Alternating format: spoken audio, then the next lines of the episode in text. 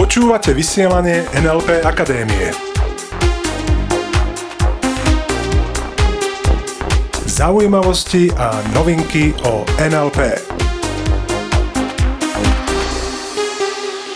Opäť je tu streda a s ňou ďalšie vysielanie NLP Akadémie. Pri počúvaní vás víta Iveta Klimeková a Peter Sasín. V minulom dieli sme sa bavili o komunikácii, o magickej komunikácii a o zmenách prostredníctvom komunikácie. A ukončili sme to v tom, že si povieme niečo viac o tzv. metamodeli reči. A čo to ten metamodel reči vôbec je? Metamodel reči je lingvistický nástroj. Lingvistický znamená od latinského slova lingva, jazyk, to znamená určitý jazykový komunikačný nástroj, ktorý v NLP veľmi často a veľmi intenzívne používame. Metamodel rečí nám totiž pomáha získavať informácie. Pomáha nám získať informácie, ktoré klient alebo človek, s ktorým komunikujeme, buď vymazal, skreslil alebo generalizoval. Metamodel reči nám pomáha odhaliť alebo zistiť mapu klienta alebo dieťaťa, kolegu, partnera mm, a následne im ich mapu pomôcť zmeniť. Pretože už vieme, že tá mapa vzniká tak, že do tej mapy prejdú len určité časti informácií. Áno, väčšina z nich je vymazaná. To je klasický príklad, tvoj známy bol niekde na filme a ty sa ho spýtaš, tak čo, aký bol film? Skvelý. Takže on povie, že bol ten film skvelý a väčšinu z tých informácií vymazal. Prakticky vymazal celý film a ty si sa dozvedel iba to, aký má z toho vnem. Metamodel reči by nám pomohol zistiť kúsok po kúsku, o čom ten film v podstate bol. Čiže potrebujeme viacej informácií na to, aby sme dokázali ten film akoby posúdiť. Takže pomocou metamodelu reči získavame informácie a tým pádom zistujeme, ako to niekto robí. Ako to niekto robí, keď má depresiu. Napríklad, áno, takže niekto príde a povie nám, že je depresívny. To je v tom lepšom prípade. Väčšina ľudí povie, že má depresiu. To znamená, používa abstraktné slovo. V minulom dieli sme si povedali, že abstraktné slovo v NLP voláme nominalizácia. To znamená, to je všetko, čo nedáš do fúrika. A keď nám niekto povie, že má depresiu, no tak sa ho pýtame, že kde? Keď ju má. Tak nech si ju odloží tam medzi vešiaky a dážniky. Mm. Pretože už vieš, že keď je to nominalizácia, tak je tam vymazaný proces. To znamená, že pomocou metamodelu reči zistíme, ako to robí, že je depresívny. A skúsenému komunikátorovi a dobrému poslucháčovi by neuniklo, že v tom, keď niekto povie, že som depresívny, že v tejto výpovedi neexistuje výnimka. Pretože tam sú vymazané všetky výnimky. Áno, som depresívny. A to znamená, že bez výnimky. Takže keď tam spoznám to generalizovanie alebo vymazanie, tak sa spýtam, naozaj vždy? No, vždy. Aj keď spíš? Aj pod sprchou? nie, nie, to, to nie, ale len keď mám voľno. Aha. Tak vtedy, no. A ako zistíš, že máš voľný čas? Mm, to zistím, no to zistím, že mám čas a že môj mozog pracuje na vysoké obrátky, tak fičí nejako. Uh-huh. Pomocou metamodelu, teda v tomto prípade zistujeme cené informácie, ako to mozog robí, keď fičí. A takto by som mohol ísť ďalej a získavať ďalej viac cenných informácií, pretože mne nestačí, keď niekto povie, že je depresívny. Pretože by som mohol povedať, no tak tu máte tabletku dovidenia a vybavené.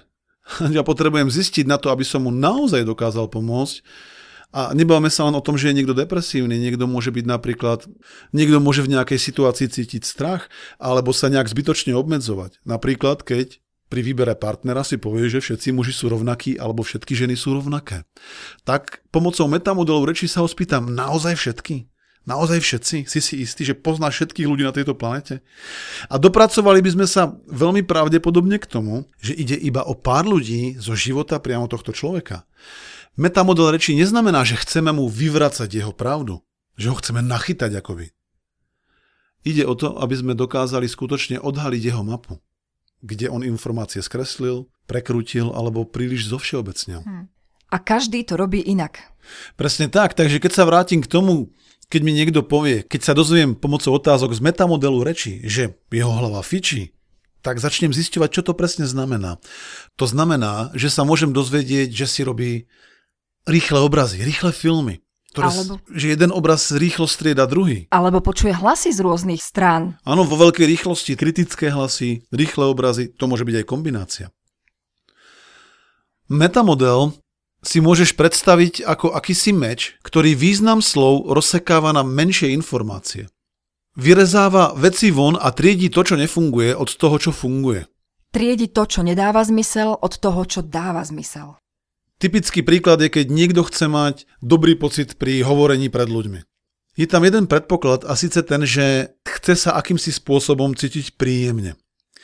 Lenže aby ten človek sám sebe dokázal určiť, čo to pre neho samého znamená cítiť sa príjemne, no tak mu môžeme položiť otázku z metamodelu. Napríklad, to znamená, že chceš na pódiu zaspať? Nie, to nemyslím zaspať, skôr chcem, aby ma tam obdivovali. Keď sa postavím, aby ma tí ľudia obdivovali. Mhm, to znamená, že prídeš, postavíš sa a už ťa obdivujú ako nepríčetný.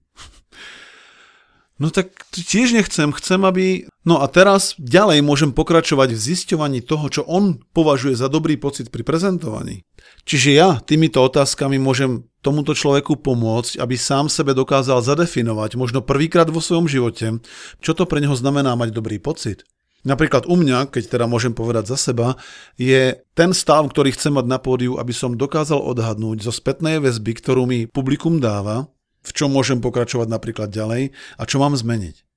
Preto na našich seminároch hovoríme, nepíšte si poznámky, pretože keď majú ľudia hlavy dole a robia si poznámky do zošitov, tak ja nemám spätnú väzbu a môj job je robiť zmeny u tých ľudí. A ako môžem robiť zmeny, keď nemám spätnú väzbu? OK, to len tak na okraj. Čiže týmto mečom vysekávame všetky nezmysly preč, až kým klient nenájde zmysluplné riešenie svojho problému v jeho modeli sveta.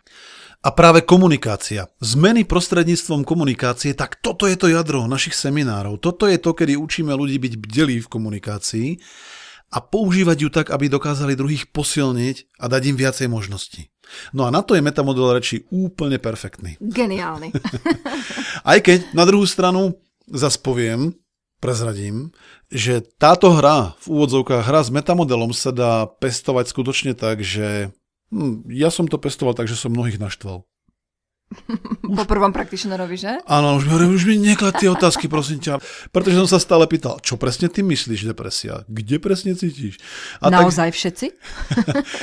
naozaj neexistuje výnimka, naozaj všetci.